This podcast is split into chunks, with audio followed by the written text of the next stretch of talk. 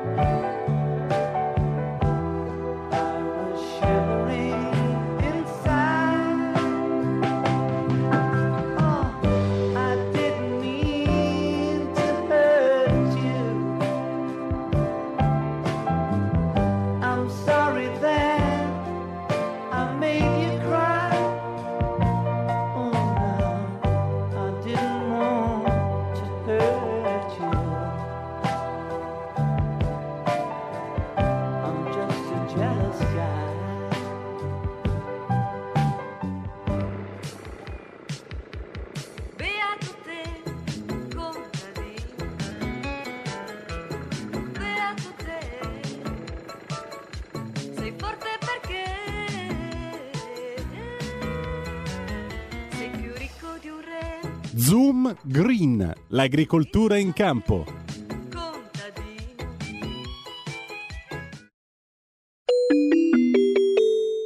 Qui Parlamento. Rieccoci, siete di nuovo sulle magiche onde di RPL. Oggi, essendo venerdì, Zoom si sdoppia. Abbiamo Zoom Green, appunto, dedicato all'agricoltura e poi dopo diplomaticamente dedicato alla politica estera. Cominciamo la nostra sezione Zoom Green ricordandovi che il 1° settembre scorso a 38 miglia dalle coste libiche 2 nostri motopesca sono stati sequestrati dalle milizie del generale Haftar. A quanto ha dichiarato l'armatore di questi motopesca, Marco Marrone, ieri al giornale, si troverebbero questi 18 nostri marittimi presso il carcere, un carcere in Cirenaica, non lontano da Bengasi.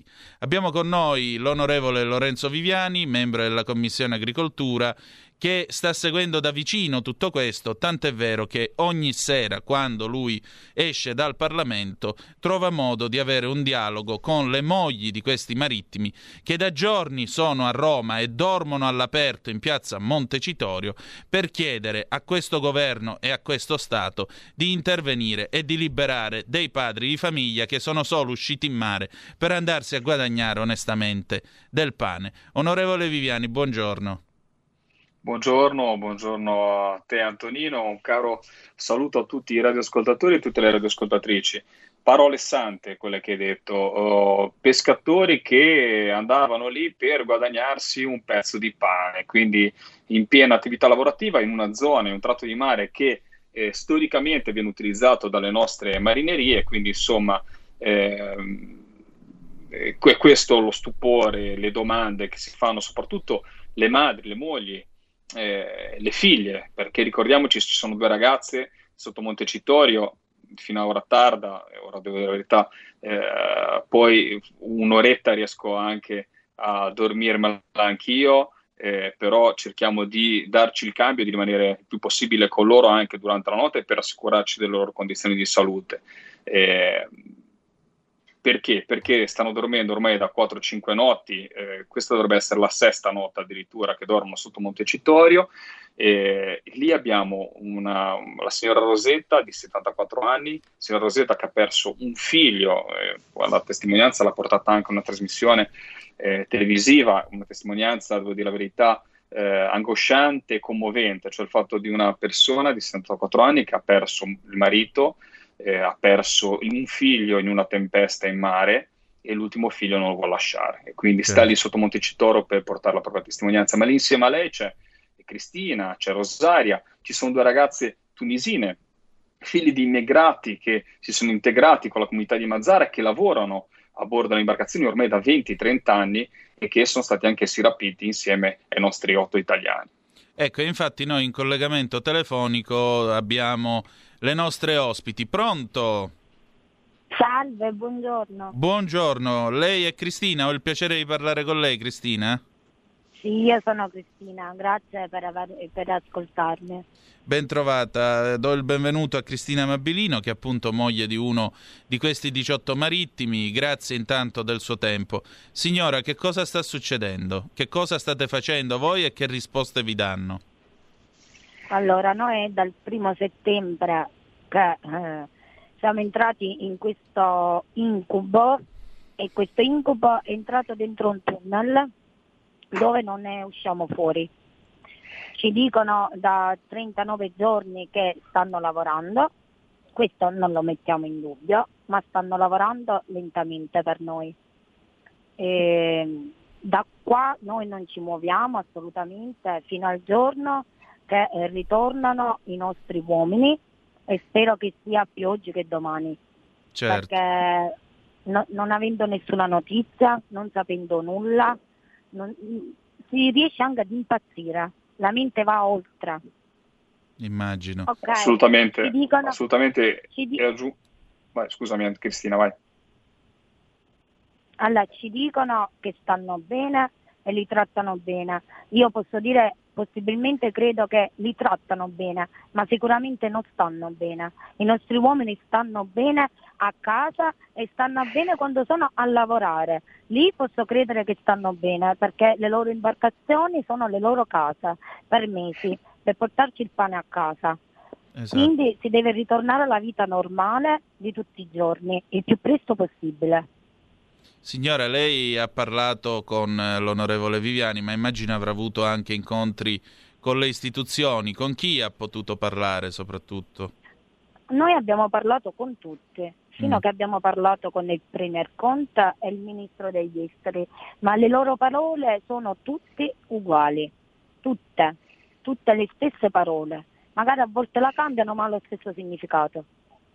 Senta, ieri l'armatore Marco Marrone ha detto al giornale, dice, non vogliamo che questi pescatori diventassero come i due Marò, che è stata una vicenda molto lunga, annosa e quant'altro. Come si fa a sopportare una prova del genere? Soprattutto come si fa appunto ad andare avanti quando la mente, come lei giustamente dice, non avendo alcuna notizia, può vagare e immaginarsi gli scenari più incredibili? Infatti noi non dobbiamo arrivare a quello, assolutamente. A noi ci devono riportare i nostri uomini a casa. Sono stati umili pescatori e fino ad oggi sono stati anche umiliati. Certo. E li devono riportare a casa, non si respira più. I nostri figli non hanno né il papà e neanche la mamma a casa momentaneamente. Per adesso c'è una confusione totale nelle nostre famiglie e dobbiamo andare a ritrovare la serenità, e la nostra serenità è riavere i nostri pescatori a casa, che li rimettano sulle imbarcazioni e ritornano a casa. Aspettiamo questa notizia noi al più presto. Certo. Guarda, se posso aggiungere una cosa, Antonino, Cristina è un po' il simbolo di questa protesta, insieme a Rosario, come dicevamo, la signora Rosetta, le ragazze che stanno lì per tutte le notti a portare, comunque a sollecitare le istituzioni.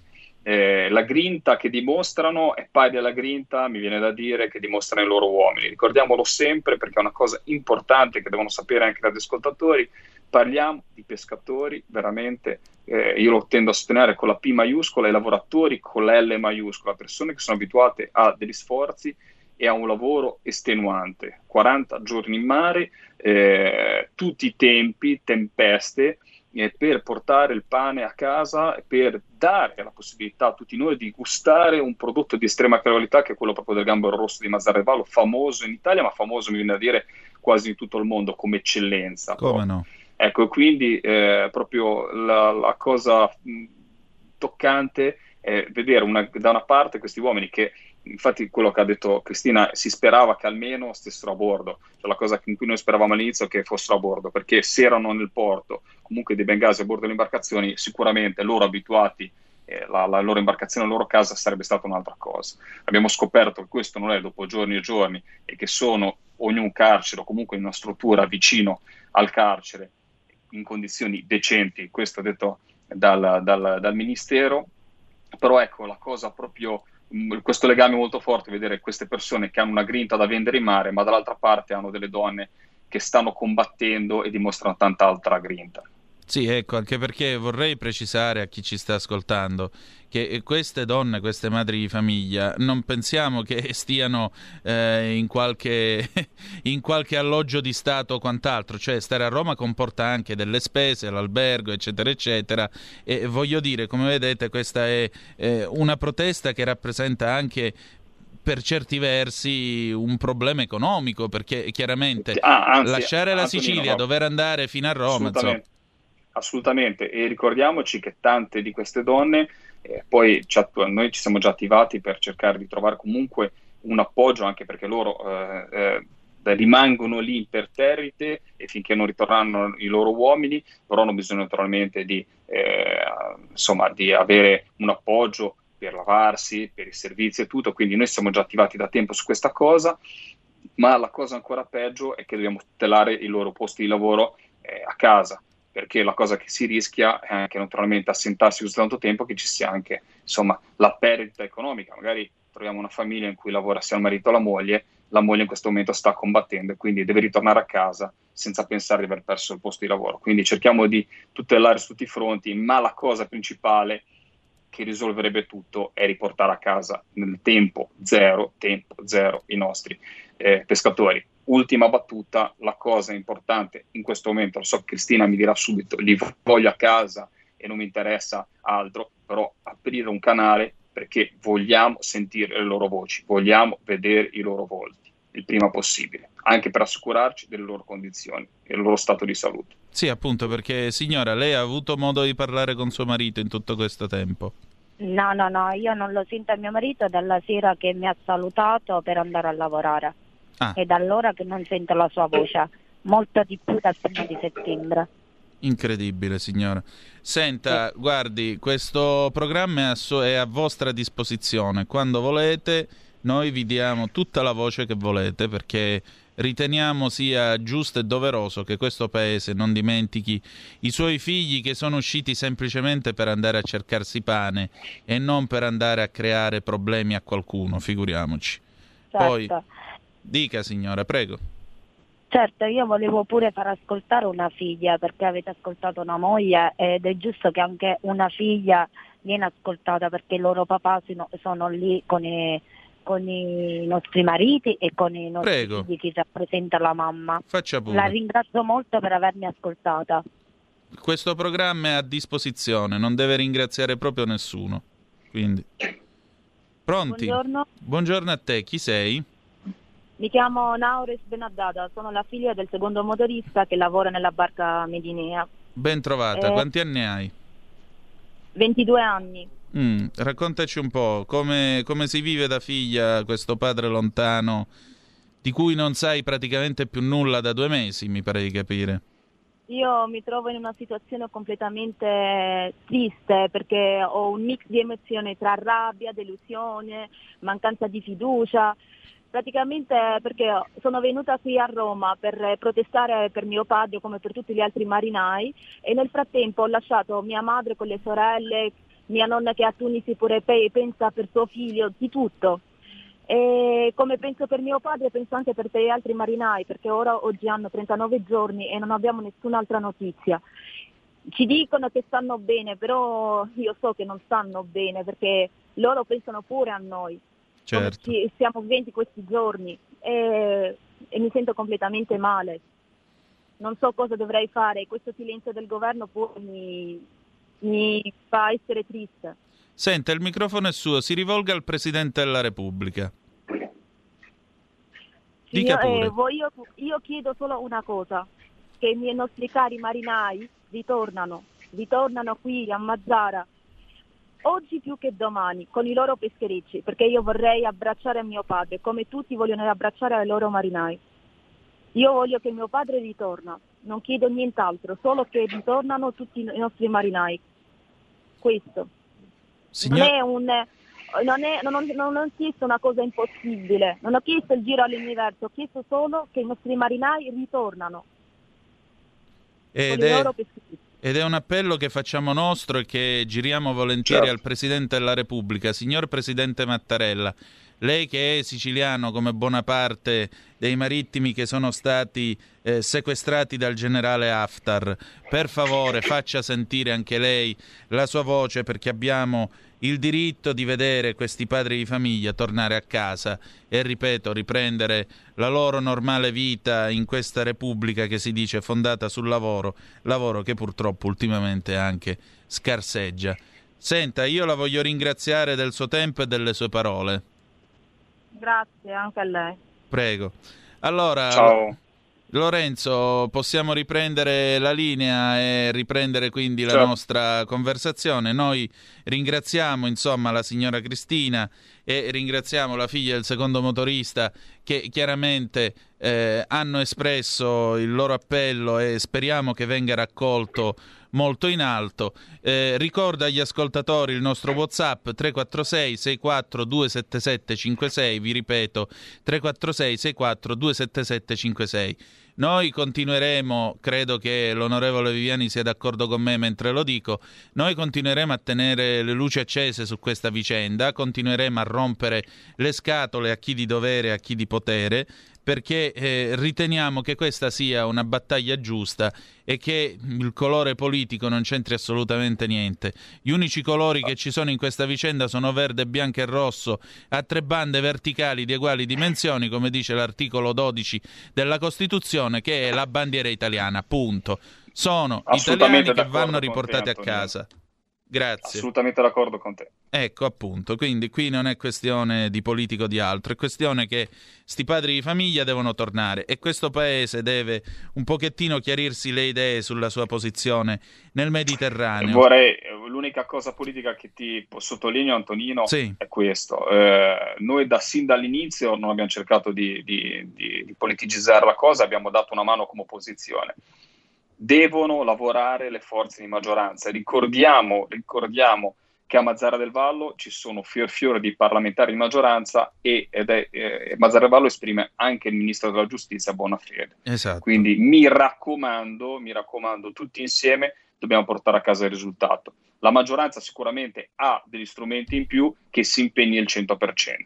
Esatto. Nell'interesse esclusivo della nazione, sta anche scritto da qualche parte in quella che è definita la Costituzione più bella del mondo. Quindi vediamo di fare l'interesse esclusivo della nazione anche in questa vicenda. Onorevole, io adesso passo a un argomento un po' diverso, perché sta succedendo un po' di confusione. Difatti io vorrei dare il benvenuto all'altro nostro ospite, che è un suo collega che fa parte pure lui in quota Lega della commissione dedicata all'agricoltura. Vediamo se c'è al telefono. Mi dicono di sì. Allora vi presento l'onorevole Flavio Gastaldi, 29 anni, piemontese di Genola in provincia di Cuneo, di cui è anche sindaco, beata lui, perché è un bel paesino della Granda, tra l'altro. Io poi sono innamorato delle Langhe, quindi sono di parte. Deputato della Lega, componente della 13ª commissione della Camera dedicata all'agricoltura, appunto, nonché della commissione parlamentare per le questioni regionali. Allora, perché oggi abbiamo l'onorevole Gastaldi con noi? Intanto la saluto e le dico buongiorno, ben trovato. Buongiorno a tutti i radioascoltatori di RPL. Ben trovato, onorevole. Allora, qui sta succedendo una cosina. C'è stata una polemica questa settimana sull'accordo inerente il prezzo del latte alla stalla. Però prima di cominciare a parlare di questo, io mi devo fermare un attimo, perché le esigenze della rete richiedono che io mi fermi. Quindi ci fermiamo un attimo, un minuto, e riprendiamo subito dopo.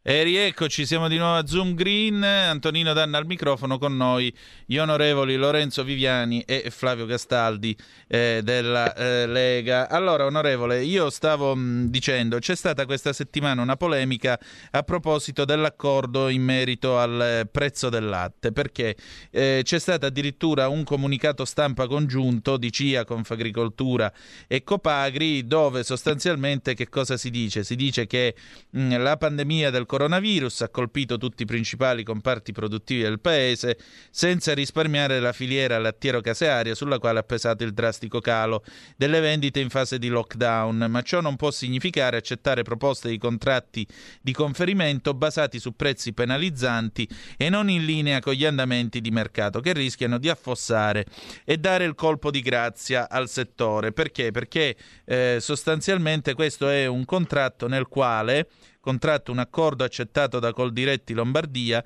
in caso di superamento della produzione del 2020, l'eccedenza sconterà una riduzione di pagamento concordato di ben 6 centesimi al litro, niente di meno. E questo in una nazione nella quale, ho qui una tabella di ruminanzia.it, che mi dà il prezzo del latte nel mese di agosto pari a 37,87 per 100 kg appunto di latte, col 4,2% di grassi. Insomma, diciamo che la situazione si sta arroventando? Sì, molto. Di nuovo buongiorno innanzitutto. Buongiorno a lei. La situazione si sta molto arroventando. Ho sentito l'ultima parte di chi mi ha preceduto. Vorrei fare innanzitutto la spesa anch'io al Presidente Mattarella e mi aggiungo su quanto è stato detto prima. Noi siamo l'Italia di Sigonella, siamo l'Italia, certo, che si è fatta riconoscere nel mondo proprio per la sua forza, per il suo modo di essere, per il suo popolo e per uniti nelle proprie diversità. E io credo che in questo momento qui fare gli interessi dell'Italia significhi anche alzare la voce, soprattutto in politica estera, ma fare, esatto, gli interessi dell'Italia significa anche non andare a dividersi proprio sulle situazioni, e qui vengo alla sua domanda, che si stanno creando in questo momento. Esatto. Abbiamo quindi, come ha ben spiegato lei, le associazioni di categoria che si sono divise su un argomento scottante, che sto seguendo da tantissimo tempo, vuoi perché ci sono cresciuto dentro, vuoi perché Lorenzo Viviani, che è il mio capogruppo, mi ha segnato proprio questo tema in commissione agricoltura. Il fatto che ci sono delle divisioni enormi all'interno del mondo rappresentativo ci porta a queste situazioni, tant'è che poi abbiamo Coldiretti che insieme ai Tallati, il gruppo Lactalis, sigla un accordo e sia Confagricoltura, Copagri e compagnia cantante che invece da contro. Questo è sempre stato il bullius di tutto, la madre di tutti i problemi che ci sono nel mondo allevatoriale italiano in questo momento qui. Se si riuscisse a parlare, si mettessero da parte i personalismi, io che sono anche sindaco, lei dice è bello, beato lui, io sono appena uscito da una riunione con le maestre in cui sono volati stracci ovunque, ma proprio perché ci sono ancora dei personalismi ovunque. Se mettessimo da parte i personalismi e andassimo invece dritto al punto, cercando il bene prima di tutto dell'Italia, del mondo allevatoriale e soprattutto dei nostri prodotti, non arriveremmo a questo. Lui ha spiegato molto bene nel comunicato che ha letto qual è il problema. Certo. In sostanza si mettono delle clausole in virtù della quale dal 2021 si terrà conto dei volumi mensili di consegna da parte di ciascun produttore di latte e qualora si riscontri uno scostamento mensile in aumento, l'azienda acquirente, quindi il trasformatore, praticherà una penalità di 6 centesimi. Lei ha detto molto bene il prezzo di agosto che è 37,87, le devo anche dire che non è così in tutta Italia, perché poi ci sono i vari contratti che ci sono giustamente fra conferitore e trasformatore, per esempio da noi in provincia di Cuneo è anche un po' di meno, si finirebbe quindi con un prezzo alla stalla a di meno di 30 centesimi. Noi sappiamo che una stalla media per andare in pareggio deve avere un prezzo del latte di 34 centesimi. Qui torniamo indietro di 5 anni. Torniamo indietro di 5 anni perché si agita lo spauracchio del ritorno delle quote latte, non più applicate dall'Unione Europea, ma applicate questa volta dal trasformatore. Ne avevamo già parlato sempre su queste reti con Lorenzo Viviani, proprio del fatto che in pieno lockdown i trasformatori avevano iniziato a far girare delle lettere fra i conferitori nei quali si chiedeva di ridurre la produzione perché altrimenti non veniva garantito il ritiro. Ecco, le vacche ricordiamo che non hanno un rubinetto. Ma oltretutto noi non siamo uno di quei paesi che consuma quanto produce, noi importiamo tantissimo latte tutti i giorni. Esatto. Cosa avevamo detto? Abbiamo fatto un'interrogazione anche su questo tema. Qua abbiamo fatto un'interrogazione a mia prima firma. Anche Flavio, anche sul discorso dell'aumento della data di scadenza. C'è proprio la volontà da parte di qualcuno di agevolare, fatemi dire, adesso vuole fare il complottista, di agevolare comunque l'importazione e sfavorire i nostri produttori. Dico male, Flavio? Ma no, è esattamente così, Lorenzo. Però se ti ricordi che tutta la questione di cui abbiamo parlato nei mesi scorsi si centrava sul fatto, e ne abbiamo parlato anche quando parlammo del problema del latte sardo, che nella nostra risoluzione impegniamo il governo a tra le tante cose anche a obbligare i trasformatori a dichiarare quanto avevano in ingresso nei magazzini e quanto avevano in uscita. Questo, diciamo che se nessuno niente da nascondere non era un problema, però ricordo un'audizione particolarmente sentita, te la ricorderà anche Lorenzo, nel quale certi trasformatori non avevano tutta questa voglia di dire che cosa entrava nei magazzini, prodotti semilavorati e che cosa usciva evidentemente, perché probabilmente c'erano dei prezzi, c'erano del prodotto estero che probabilmente non avevano voglia di far passare e di far entrare all'interno di tutto quello che concerne l'etichetta e quant'altro. Quindi, sì, anche perché, onorevole, mi scusi un attimo, sì. Onorevole, io sempre dalla tabella di nominanza che ho qui sul prezzo appunto del latte standardizzato di agosto 2020, io leggo che per esempio il tipo di latte che viene dal Belgio, prezzo del latte IVA esclusa 28,73 euro senza IVA per 100 kg di latte, mentre il nostro 37 più o meno. Cioè, come fa a scontare 9 euro? No, ma ci sono degli standard qualitativi e delle procedure di controllo che all'estero sono sicuramente molto inferiori rispetto a quelle a cui sono sottoposte giustamente le stalle italiane. Noi abbiamo un prodotto di qualità, noi viene pagato a noi produttori, intendo, viene pagata la qualità del latte.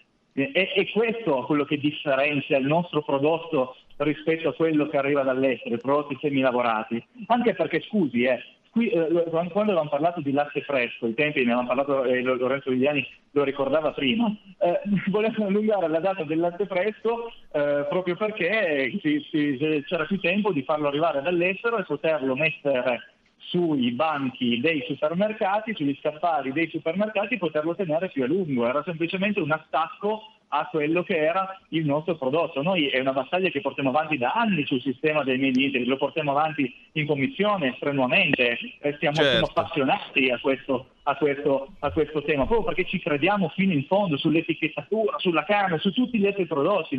Lorenzo, potremmo stare qui delle ore a parlare di questa cosa qui. Senta, ma che possiamo fare per dare una mano al lattiero caseario, visto anche il problema che si è creato? Che le associazioni di categoria tornino a fare le associazioni di categoria in difesa degli allevatori. Stop.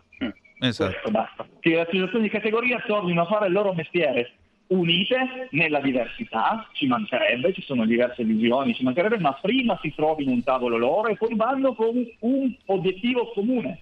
Altrimenti chi deve fare questi accordi ci gioca su queste cose qua e alla fine vince, perché il mondo che è l'anello debole della filiera, che è l'allevatore, in questo momento, visto che è l'ultimo ed è quello che produce latte ed è quello che deve per forza comparirlo, non può verselo tutto. Certo. Oppure si arriva a buttarlo via. Quante volte abbiamo visto i nostri allevatori buttare via il latte? Certo. Buttare via un prodotto nutriente, buttare via il prodotto cardine, quello della prima colazione. Esatto. Senta, in tutto questo c'è un convitato di pietra che io adesso esprimerò con 3 letterine e vediamo lei che reazione ha. GDO. Sì. Si sta tenendo, Questo è quello che giustamente si devono trovare a che fare i trasformatori, perché giustamente loro fanno commercio.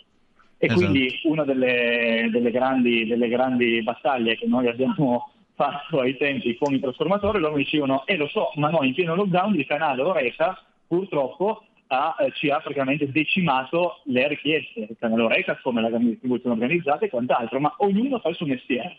Se tutti tengono il punto e trovano una mediazione che non sia arrivata, è vero che l'accordo migliore è quello in cui ci perdono tutti, ma un conto sono le questioni economiche di alta finanza, un conto si sta parlando di famiglie, si sta parlando di lavoratori, si sta parlando di prodotto di qualità, e su questa cosa qua noi non siamo noi non vogliamo fare nessun passo indietro su questo. Abbiamo partito molti anni, si parlava prima di quote latte, la divisione completa che c'è stata fra gli allevatori che avevano comprato, gli allevatori che non avevano comprato, gli allevatori che avevano comprato a metà, gente vicini di casa che si guardavano in cagnesso, associazioni di categoria che non sapevano più che pesci pigliare, in tutto questo tutti che ci mangiavano sopra, e chi ci rimetteva, chi ci hanno rimesso, chi ci porta ancora tra l'altro i danni in questo momento qui sono i figli di quegli allevatori che avevano fatto delle scelte indirizzate semplicemente da politici oppure interessi di parte. È questo che noi dobbiamo evitare. Sarà utopia, non lo so, ma su tutto quello che noi facciamo in questo momento qua noi mettiamo davanti l'interesse dell'allevatore. L'interesse dell'allevatore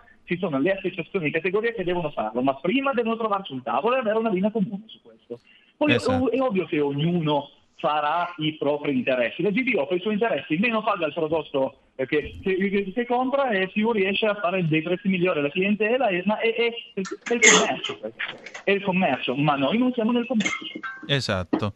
Onorevole Viviani, una battuta conclusiva e poi ci ritroviamo venerdì prossimo. Intanto grazie all'onorevole Gastaldi, che naturalmente spero di avere il piacere di incontrare di nuovo in trasmissione qui da noi, perché anche questo è un tema importante. A tutti fa piacere comprare evidentemente il brick di latte a 45 centesimi scontatissimo, però quello che poi la paga è appunto chi, come l'onorevole Gastaldi, fa l'allevatore in Italia e giustamente poi dopo deve anche fare i conti con il foglio Excel del bilancio alla fine dell'anno. Onorevole Viviani, prego. Assolutamente, intanto faccio i complimenti a Flavio, perché comunque mette enfasi, come io posso mettere naturalmente, le tematiche che mi toccano di più. Questo è il valore aggiunto, fammi dire Antonino, ci facciamo un complimento da soli della Commissione Agricoltura della Lega alla Camera, cioè il fatto di avere comunque delle anime e delle persone competenti che vengono da quel settore. Detto questo, ricordiamoci che se comunque c'è stato una sovrapproduzione, se il canale Eureka era chiuso durante il lockdown, i nostri produttori hanno mantenuto la sussistenza alimentare sul territorio. Ecco quello che deve essere il valore aggiunto. È assurdo, l'abbiamo patito con lo zucchero e con i zuccherifici, l'abbiamo patito, lo patiamo col pesce anche sul discorso delle quote che vogliono comunque essere messe. Ecco, abbiamo un paese che ha delle potenzialità enormi, una qualità massima del prodotto, tutela dei lavoratori, tutto quello che si può. Il nostro produttore è vessato o comunque da 1000 regolamenti che deve rispettare, che alcuni è giusto rispettare, alcuni diciamo sono fini a se stesso, e poi deve battersi con un mondo che oltre a non avere regolamenti gli impone o delle quote o comunque gli impone un prezzo più basso. Ecco, questo è del tutto inaccettabile, è una battaglia che noi facciamo e svolgiamo quotidianamente in Commissione Agricoltura, che tocca tutti i settori. Oggi ne abbiamo parlato di latte, ma vedrete che domani parliamo di un altro settore che può essere quello ortofrutticolo o come quello della pesca. Perfetto. Un'ultima domanda che arriva da un nostro ascoltatore, dal Manzoni, dalle Canarie. Curiosità, perché il latte è pagato al chilo e non al litro, visto che è un liquido? Perché il peso di un litro di latte è pari a circa 1,080 kg, ecco perché. Ah, ok, pensavo ci fosse il nostro Flavio. No, pronto per la risposta. Credo sia andato, perché tra poco è il momento, tra l'altro, dell'onorevole Formentini. Comunque hai già risposto, hai risposto già a te, Antonino. Mi sentite sempre? Sì, ti stiamo ascoltando. Ok. Hai già risposto a te, Antonino, e ringrazio della domanda il nostro Manzoni dalle Canarie. No, ecco. L'ultima cosa, parlavi di grande distribuzione, poi lasciamo la parola all'amico Formentini con cui collaboriamo, e dico anche questo, grande apporto ha dato la nostra battaglia per i pescatori Mazara l'amico Formentini, perché essendo vicepresidente della Commissione Esteri si è interessato sin dal primo momento alla problematica. Ecco, sul discorso grande distribuzione bisogna far capire anche, e quella la grande battaglia italiana, ai nostri i concittadini e i consumatori, che comprare italiano è un valore aggiunto. Quindi quando noi scegliamo un latte italiano, quando noi scegliamo dallo scaffale e lasciamo magari un latte dove non è specificata la provenienza, dove non si scrive nero su bianco che è italiano, vi do un consiglio: lasciatelo sullo scaffale, perché si aiuta due volte. Prendete un prodotto di qualità e aiutate i nostri allevatori. Esatto, quindi insomma un po' di sano nazionalismo a tavola fa sempre bene alla salute. Onorevole, grazie. Sì. Noi ci sentiamo venerdì prossimo. Ciao Antonino, un caro saluto a tutti voi. Grazie. Qui Parlamento.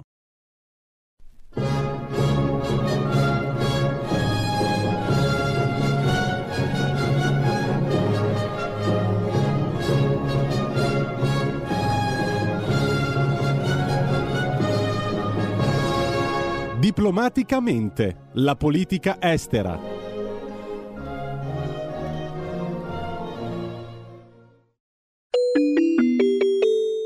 Qui Parlamento.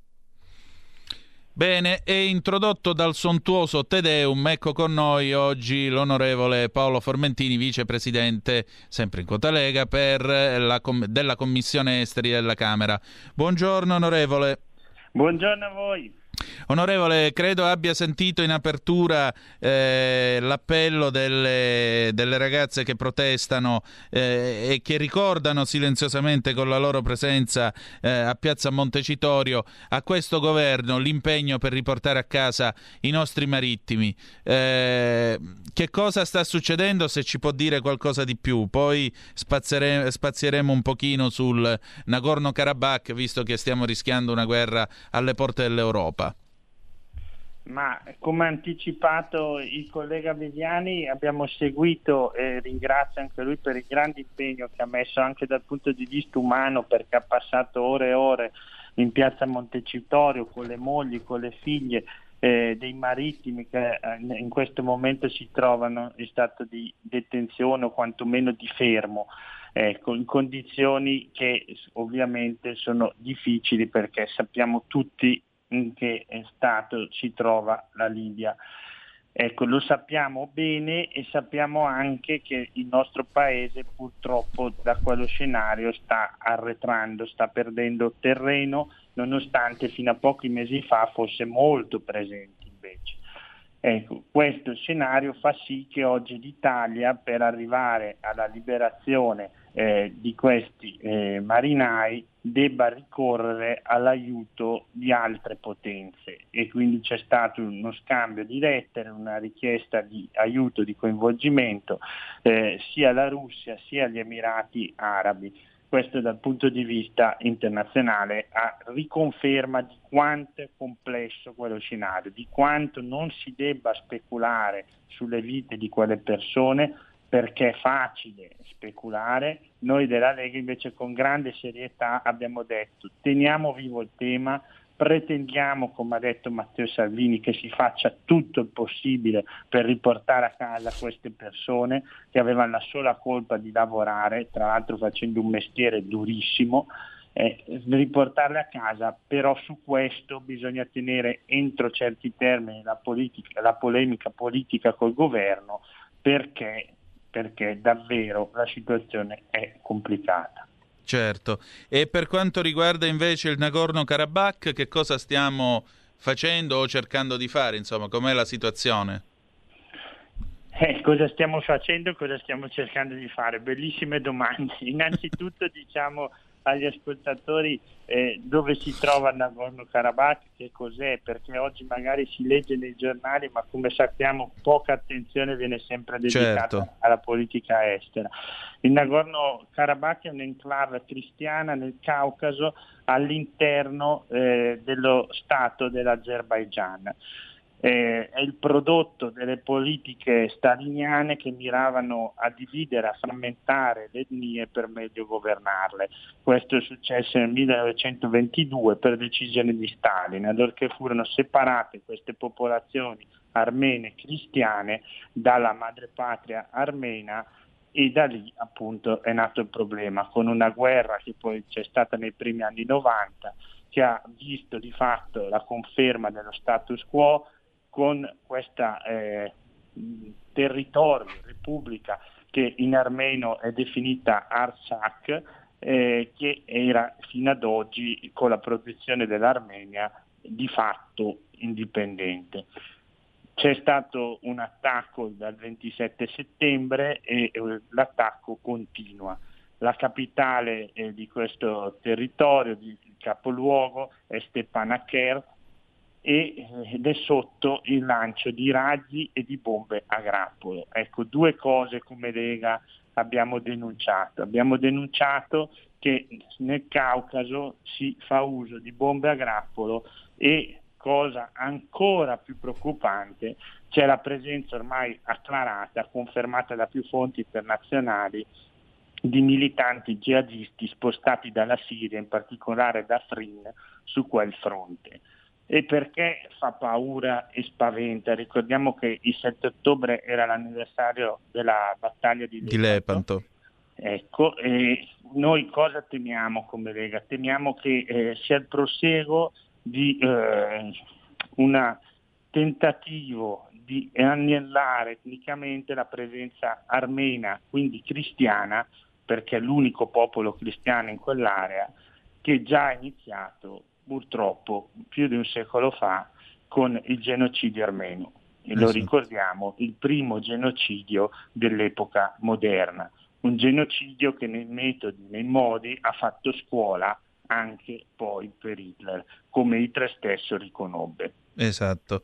Tra l'altro volevo ricordare che questa politica di separazione, questo giochino, chiamiamolo giochino per semplificare, che faceva Stalin, è lo stesso che è alla base di tutta la tensione che c'è stata dal 2014 in poi sulla Crimea, perché anche quella è tutto un settore che in realtà era appunto Ucraina. Poi è intervenuto più che Stalin, Khrushchev negli anni 60, se non ricordo male, a separarla e nuclearla, e da lì si sono accese tutte le eventuali rivendicazioni che poi hanno portato agli appetiti di Putin nel 2014.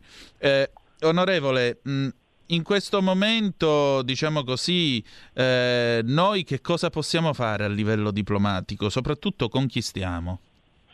Allora, noi conquistiamo, noi lo abbiamo chiesto e ci sono stati interventi a partire dalla Camera dei Deputati, dove sono intervenuto anch'io, fino al Parlamento europeo, di deputati e eurodeputati della Lega. È intervenuto più volte Centemero, Massimiliano Capitanio, che presiede il gruppo di amicizia con l'Armenia, tutti nel ribadire che serve l'intervento internazionale, che l'Occidente non può stare a guardare mentre si massacra un popolo cristiano. Ma non è un popolo cristiano qualsiasi, sono i sopravvissuti di un genocidio. I sopravvissuti di un genocidio di un popolo che ha fondato la prima nazione cristiana che la storia ricordi, la prima nazione cristiana della storia, nel 301.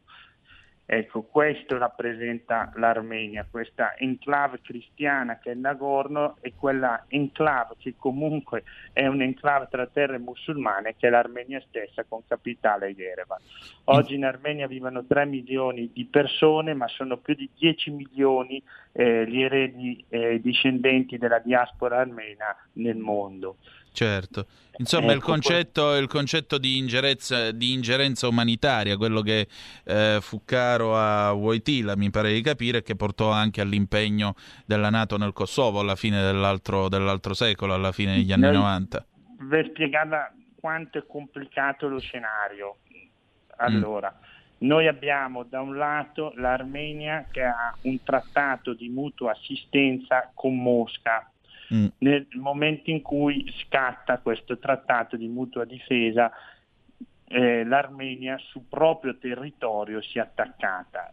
Ovviamente questo non vale per il territorio, repubblica, zona del Nagorno-Karabakh o Artsakh in armeno. Non vale perché è un territorio esterno. In più c'è un tentativo della Russia di rimanere quasi, non voglio dire estranea agli eventi perché non è la verità, però di mantenere un'equidistanza, perché come per l'Italia c'è il problema ben noto che l'Azerbaigian ha delle enormi riserve energetiche. Ecco. E quindi anche nel nostro Parlamento alla Lega viene fatto presente, ma noi non siamo stupidi e ce lo ricordiamo benissimo, che l'approvvigionamento energetico è essenziale, la diversificazione dell'approvvigionamento per il nostro Paese. Questo lo sappiamo benissimo, però non possiamo ignorare sul piano dei valori quanto detto finora, ovvero che stiamo parlando di un popolo martire che ha subito un genocidio, di un popolo che ha fondato la prima nazione cristiana della storia. Ed ecco tutto il nostro trasporto, la nostra vicinanza alla popolazione armena. Però adesso è il momento di far tacere le armi, perché se non si arriva a questo, ovviamente la guerra, che già tale è al momento, può solo peggiorare. E se dicevo del quadro geopolitico per quanto riguarda l'Armenia, va detto che l'Azerbaigian si ritiene un'unica nazione dal punto di vista etnico, culturale, linguistico con la Turchia. E quindi da una parte c'è la Russia, che però è tendenzialmente equidistante perché ha rapporti anche con l'Azerbaigian, dall'altra c'è la Turchia, e si legge sui giornali quotidianamente che rifornisce o rifornirebbe, usiamo il condizionale per puro spirito tentativo di rimanere quanto più oggettivi, rifornirebbe i droni coi quali vengono bombardate le chiese in Armenia. Ecco, è questa la cancellazione della memoria di un popolo, colpendo proprio quegli edifici più sacri che esistano su quel territorio. Onorevole, io la ringrazio per la sua testimonianza, anche oggi molto sentita e molto precisa. Ho una provocazione per lei, visto che abbiamo evocato Lepanto. Il nostro ascoltatore Andrea da Torino sul WhatsApp scrive: proposta di legge, anniversario della battaglia di Lepanto si è riconosciuto come festa europea. Che ne pensa? Ma sicuramente non è una provocazione, perché la formazione di una coscienza europea è partita anche in epoca storica da una contrapposizione a quello che era l'avventurismo, lo spirito di conquista del mondo ottomano verso le terre cristiane.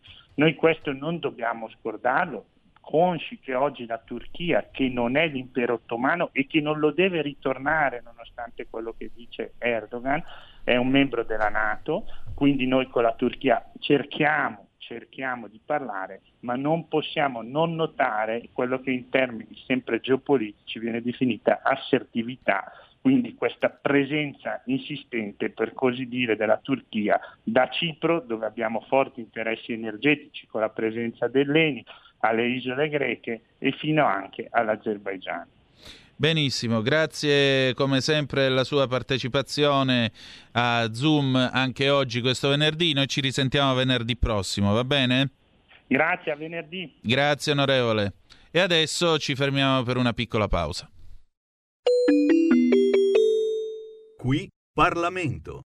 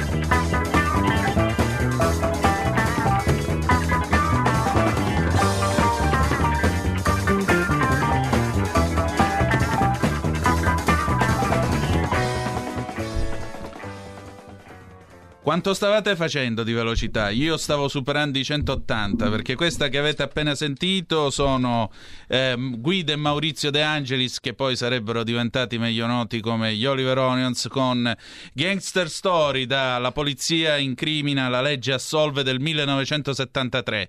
E tra l'altro questo pezzo, che è stato rifatto dai Calibro 35 nel 2008, se mal non ricordo, è il pezzo che è nel film, appunto, la Polizia in Crimina, la Legge Assolve del 73, nel quale c'è questo famoso inseguimento tra una Giulia della polizia, tipo la Giulia che vedete qua alle mie spalle per chi è in radiovisione, e una Citroën DS familiare attrezzata ambulanza. Tra l'altro la DS familiare fu l'ultima DS a essere prodotta dalla Citroën, perché la berlina terminò la produzione nel 75, ma le familiari sono state attrezzate ambulanza fino a tutto il 76, più o meno, se mal non ricordo. Perché siamo tornati nel 1973? Perché vedete qui accanto a me Sebastiano Capri, che fu collaudatore magnifico dell'Alfa Romeo settore reparto esperienze, e poi abbiamo nel privé niente poco di meno che il commissario Betti, il cattivissimo Maurizio Merli, no magari,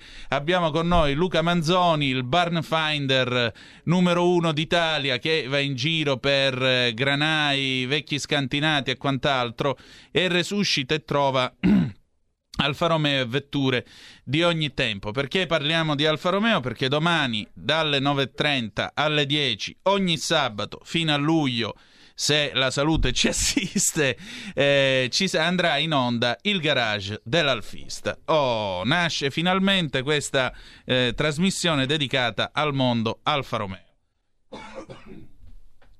E questa trasmissione, diciamo così, raccoglie la rivista appunto che avete conosciuto in edicola, che io facevo. Uscirà quest'altro numero, il numero 14, che manderemo in stampa credo questo mese, e poi passeremo definitivamente alla radiovisione qui sulle magiche onde di RPL. Io voglio ringraziare Giulio Cainarca che ha voluto dare questo spazio assurdo, insomma, questo spazio nel quale racconteremo la passione color rosso Alfa 130. Vi ho presentato i nostri ospiti e adesso vi raccontiamo un po' come sarà questa trasmissione. Come sarà? Sarà una trasmissione a base di passione e testimonianze. Noi saremo in diretta domani per la puntata inaugurale dalle 9.30 alle 10, in quella che sarà generalmente la nostra base, quale il garage Gasparri dei fratelli Alfio e Tullio Biaggi, in quel di Legnano, via San Bernardino al 111. Se volete venire, venite, non vi assembrate, per cortesia, portate le vostre Alfa Romeo. Domani noi di che cosa parleremo?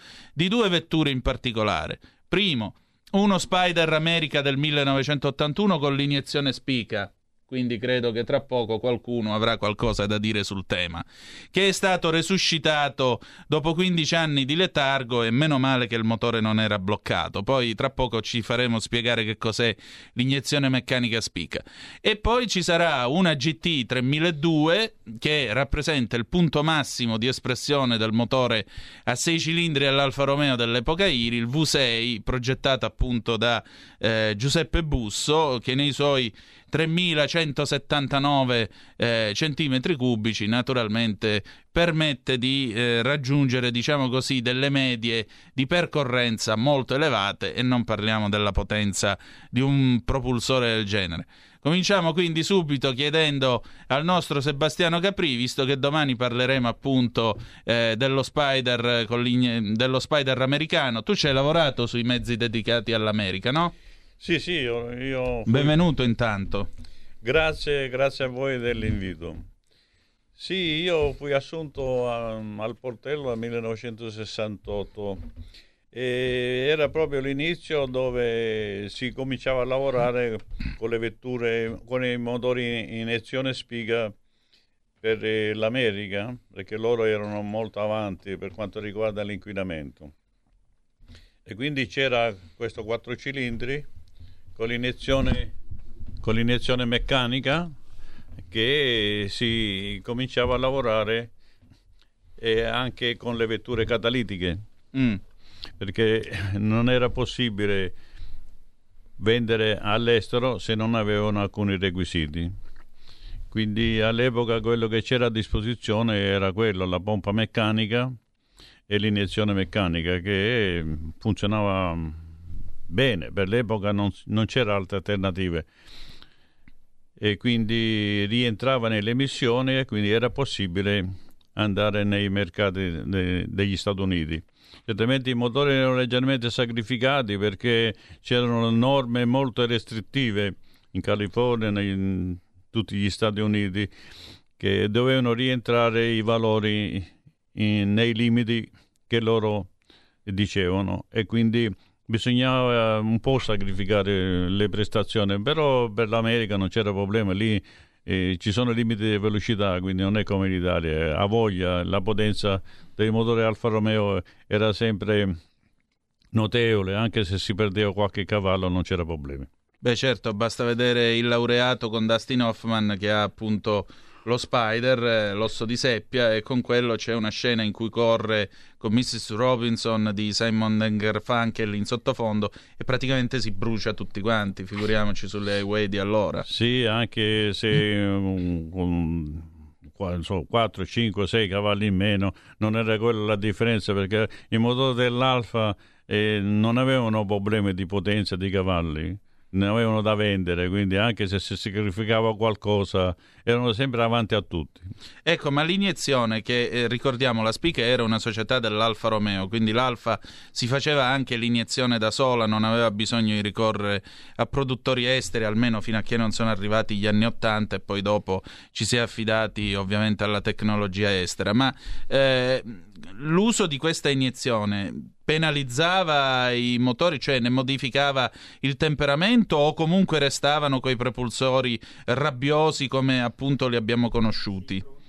No, non c'era problema. Il problema era per quanto riguarda le emissioni a secondo gli stati, quindi bisognava lavorare e stare dentro le emissioni. Se non c'era problema di emissione non c'era problema di potenza. Certo. Quindi il problema era quello lì, stare nelle emissioni a secondo gli stati.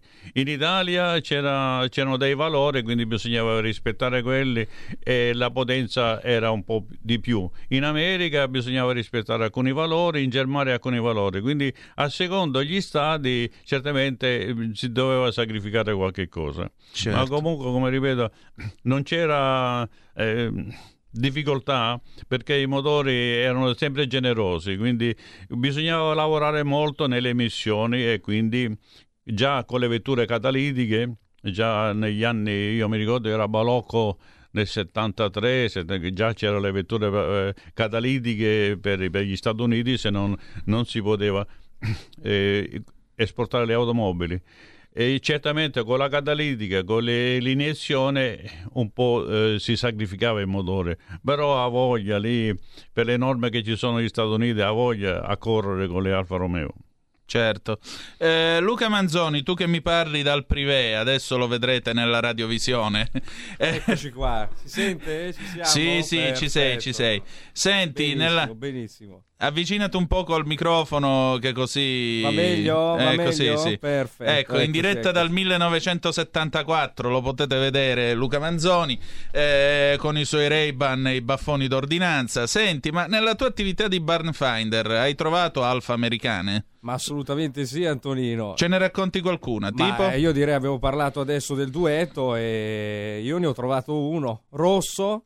E l'abbiamo anche pubblicato sul Garage, non so se ti ricordi, hai memoria, mi ricordo. Era splendido, abbiamo anche fatto quello Niki Lauda. Eccoci qua, arriviamo proprio a... Dai, raccontala, che questa era bella. Ma è bella perché era un duetto americano che girava per Monza e per la Brianza, ed è stato portato in autodromo anni fa.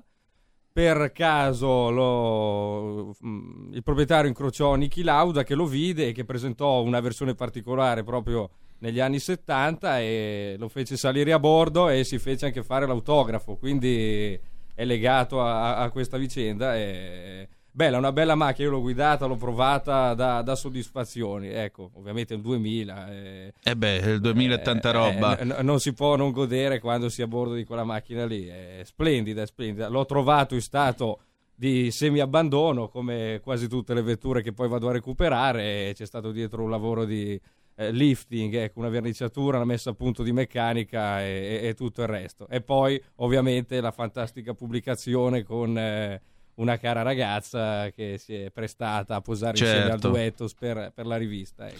Senti, ma tu accennavi appunto alla meccanica. In Italia trovare qualcuno che sappia fare l'iniezione Spica come Dio comanda non è una cosa facile. Guarda, ti racconto un altro aneddoto. Io ho cominciato a cercare le macchine in giro, insomma, nei fienili, nei granai, in stato di abbandono, appena compiuti 18 anni, quindi presa la patente, ho dimenticato la scuola e giravo insomma a caccia di queste macchine, e dicevo proprio ai miei compagni di classe, avvertite i professori che se mi cercano io sono a caccia di rottami, il che mi ha fatto anche perdere l'ultimo anno di liceo, che ho dovuto fare 2 volte. Vabbè, ma al di là di questo, all'epoca, quindi... Sei giustificato? Ma sì, ecco, ora sì, lo rifarei. All'epoca erano un po' perplessi, cioè guarda questo pazzo cosa va a fare. Ma insomma, 9 anni fa io ho trovato una Montreal, ripensandoci oggi... No, continua. Ho trovato una Montreal che era rimasta per 20 anni in un capannone. Era stata sequestrata quando aveva girato per appena 8.000 chilometri, quindi è rimasta per anni in questo capannone. L'ho trovata, l'ho recuperata a una cifra imbarazzante, però mi ha spaventato che cosa? Proprio l'idea di doverla restaurare, perché io chiedevo in giro e nessuno voleva o sapeva mettere mano al motore. Certo. E quindi poi insomma sono stato, tra virgolette, costretto, sia per paura che per inesperienza, era all'inizio insomma di tutto, a darla via. Oggi mi mangio le mani, perché insomma una montra rossa targata a Roma con una manciata di chilometri. Ma ai montrealisti daremo una notizia tra poco che li farà gasare non poco. Benissimo. Abbiamo una telefonata. Pronto? Chi è là? Pronto? Sì, pronto, sono Manzoni. Buongiorno, il mitico Manzoni alle Canarie, alfista doc, signori. Prego. Sì, io ho forse un record, Milano-Bari con un GTV 1600 a 4 ore e mezzo. Complimenti. A quanto andava? Meno di 180 non andava. Andava a manetta. Complimenti, no, Manzoni. Volevo ricordare. Sì. Nel primo dopoguerra, ma proprio primissimo dopoguerra, l'Alfa Romeo iniziò a costruire, c'erano gli alleati in Italia, eccetera, la mitica Dufin. Sì, quella era con l'accordo con la Renault. Costruirono la Dufin, che è un cesso di macina galattico che mente umana non avrebbe mai concepito, però hanno concepito i francesi. Un cesso di macina galattico. Vabbè, ti saluto, ciao. Salve. Il buon Manzoni ha ricordato un evento particolare, cioè l'Alfa Romeo alla metà degli anni 60 ha stretto alcuni accordi con la Renault, perché siccome c'era il protezionismo sul mercato dell'automobile, certe vetture all'estero non si potevano importare già costruite. Allora si faceva il cosiddetto CKD, che in pratica significava che la Renault mandava i pezzi in Italia, poi l'Alfa Romeo, in questo caso a Pomigliano d'Arco, dove già si facevano i furgoni prima che si facesse lo stabilimento dell'Alfa Sud, assemblava la Dauphin. E un'altra delle vetture che divenne molto popolare in Italia e che oggi è rara, ma veramente rara, è l'R4 Alfa Romeo, perché l'Alfa Romeo ha anche assemblato l'immensa Renault 4 nella versione 750, quella che partiva anche a manovella, te la ricordi? Sì. Quindi insomma, come vedete, l'Alfa non è stata solo la 75 come certi esperti credono, ma in realtà è una storia molto più complessa, è stata anche una cucina, se lo volete sapere. Subito dopo la guerra l'Alfa Romeo, sulla base di alcuni prototipi realizzati alla macchia, e vennero tenuti anche questi prototipi segreti ai nazisti, realizzò una quarantina di cucine, che tra l'altro ne sono rimaste solo due. Una ce l'ha Gippo Salvetti in quel dell'Alfa Blue Team a Settala, l'altra è al museo dell'Alfa Romeo ad Arese, e pensate che quella cucina non solo è moderna, ma addirittura è pure più potente di forno, perché i forni normali oggi arrivano a 250 gradi, quello della cucina Alfa Romeo arriva a fondo scala a 300, se permettete. Un ascoltatore ci dice l'Arna. Allora, l'Arna fu per i tempi un'idea geniale, solo che fu applicata malissimo, insomma. Comunque, Sebastiano, si parlava della Montreal. Tu sei stato tra i padri di questa magnifica vettura, o mi sbaglio? No, sì, sono stato all'inizio come motorista, che già nel 68 c'erano i primi motori in sala prova che giravano, e io, sai, non sapevo ancora di che cosa si trattasse. Pensavo che fosse un motore da corsa, perché l'Autodelta è nata subito dopo, perché prima era l'esperienza che si occupava delle vetture da corsa. Quindi ho visto questo motore in sala prova, di cui io ero affiancato, perché ero nuovo, non conoscevo tutti questi motori, per me era una novità. E quindi c'era questo motore della Montra che andava montato poi sulla Montra, che era già un prototipo in sala prova. Certo. E inizialmente erano motori più complessi, più potenti, che poi li hanno addomesticati un po' per metterla sulla Montreal, perché come tutti sapete è il motore della 30D stradale. Certo. Motore da corsa, motore corsaiolo. V8. V8 corsaiolo, proprio per le caratteristiche da corsa, perché corsaiolo vuol dire a corsa corta, quindi aveva un diametro, se ricordo bene, 80 per 64,5, quindi una corsa cortissima che consentiva a ruotare ad alto numero di giri. Perfetto. E quindi cominciavano a fare delle prove. È un motore a carter secco, tipico da corsa, certo, senza olio in coppa, quindi un motore potente e robusto, che inizialmente si girava con 2 spinterogeni, poi per semplificare un po' la messa a punto è stato definito uno spinterogeno solo.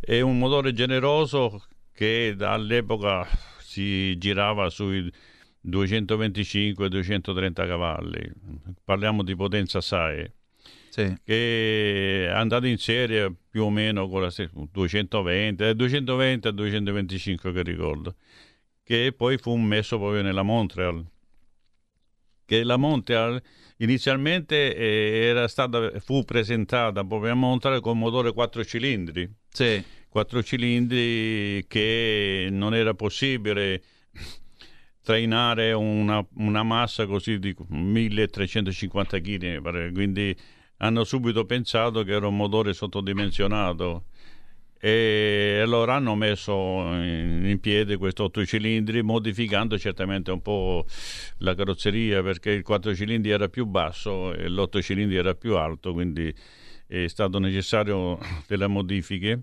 e quindi hanno messo il motore 8 cilindri. Sì, poi il resto era accompagnato da un cambio ZF, quello che aveva la prima in basso, la prima indietro, sì, che inizialmente abbiamo provato anche un cambio Alfa, però non sopportava quella coppia dell'8 cilindri, quindi era molto affaticato, e quindi si è dovuto ricorrere a un cambio ZF, che è un cambio robusto che non ha problemi di sopportare i 27-28 kg di coppia che aveva, accompagnato con un differenziato autobloccante al 25%, con una coppa speciale che conteneva più olio, in quanto la potenza, la velocità, l'olio del differenziale si scaldava molto e non andava bene. Tra l'altro voi avete avuto un problema, mi raccontava Mario Lodola, che poi avremo nella puntata del 17 di ottobre, mi raccontava Mario Lodola che a un certo punto l'Alfa Romeo fece, non dico una sorta di richiamo, ma montò gratuitamente su tutte le Montreal che già circolavano lo spoilerino in basso, perché il problema era che per motivi aerodinamici in velocità si alleggeriva l'avantreno, niente di meno. Sì, inizialmente era senza spoiler, i primi prototipi non avevano lo spoiler, però ci si lamentava in quanto superando i 200 all'ora la vettura si alzava, quindi diventava tipo l'aeroplano. Certo. E allora si alleggeriva la guida, quindi era difficile un po' da controllare, e hanno messo uno spoiler per fare che la vettura si abbassasse in velocità per avere più aderenza al terreno. E siccome la scocca, il telaio era una Giulia, certo, non era un telaio nuovo, quindi sopportare una potenza così non era facile, anche se hanno fatto opportune modifiche, quindi hanno sistemato questo spoiler, hanno ridimensionato un po' le sospensioni in maniera che la vettura era più sicura. Chiaro. Raul da Cesano Maderno chiede: ciao a tutti, è vero che il primo modello di ibrido è stato un Alfa 33 con la batteria montata per il recupero dell'energia? Sì, c'era un prototipo negli anni 80, se non ricordo, c'era, sì, un prototipo che è tuttora al museo, che era alimentato da una batteria, un motore elettrico, sì, e c'è stato anche un Romeo che forse nessuno lo sa.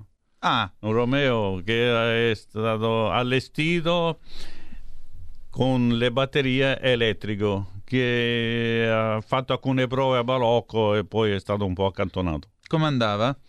Beh, era un primo prototipo, faceva gli 80 all'ora, però non aveva tanta autonomia, ma comunque è già stato un inizio per sperimentare la vettura elettrica. Era tutto, certo, pieno di batterie, insomma, qui si parla degli anni 80 comunque. Certo.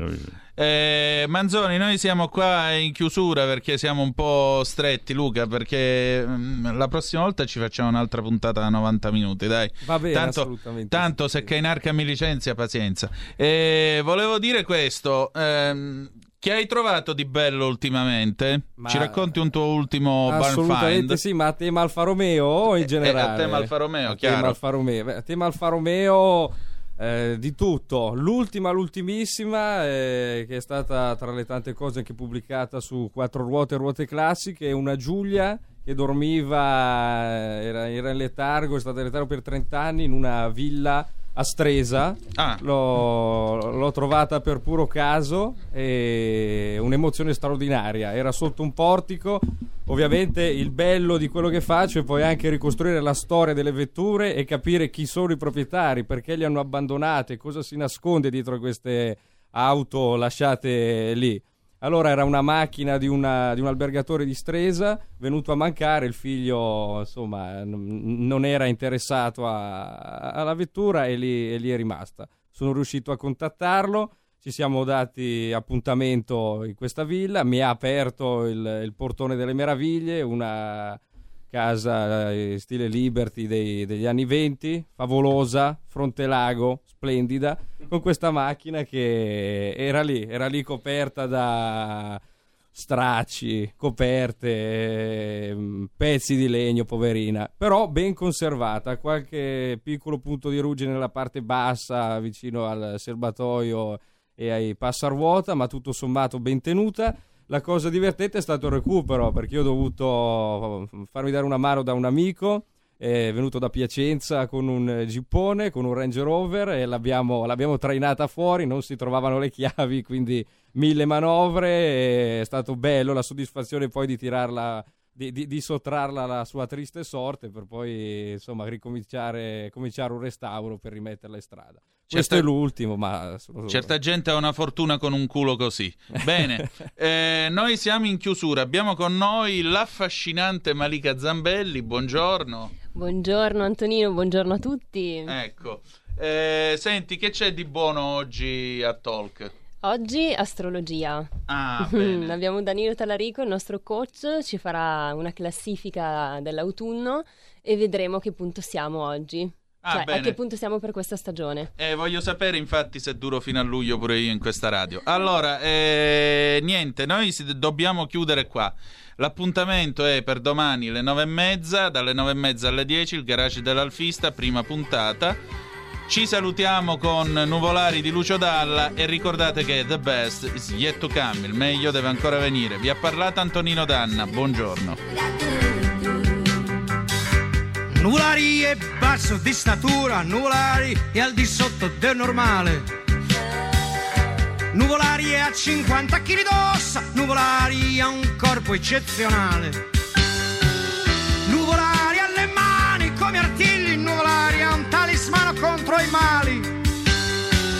Il suo sguardo è di un falco per i figli, i suoi muscoli sono muscoli eccezionali.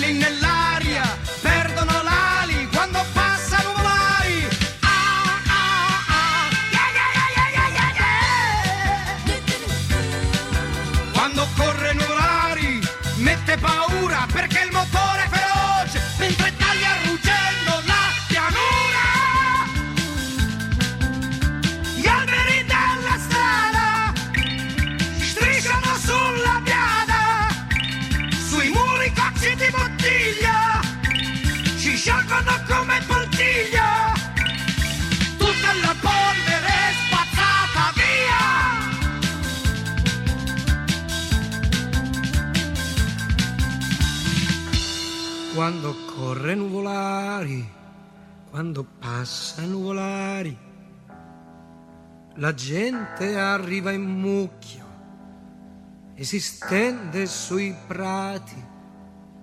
Quando corre Nuvolari, quando passa Nuvolari, la gente aspetta il suo arrivo per ore e ore. E finalmente, quando sente il rumore, salta in piedi e lo saluta con la mano. Gli grida parole d'amore e lo guarda scomparire come guarda un soldato a cavallo nel cielo di aprile.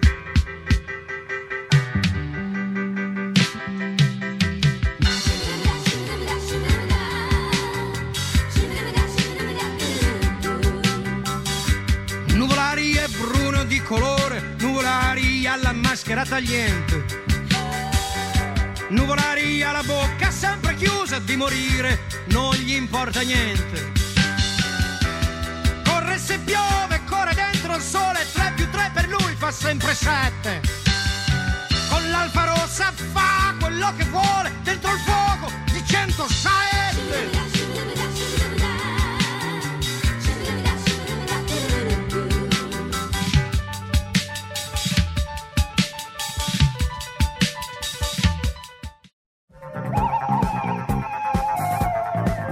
Avete ascoltato Zoom, 90 minuti in mezzo ai fatti.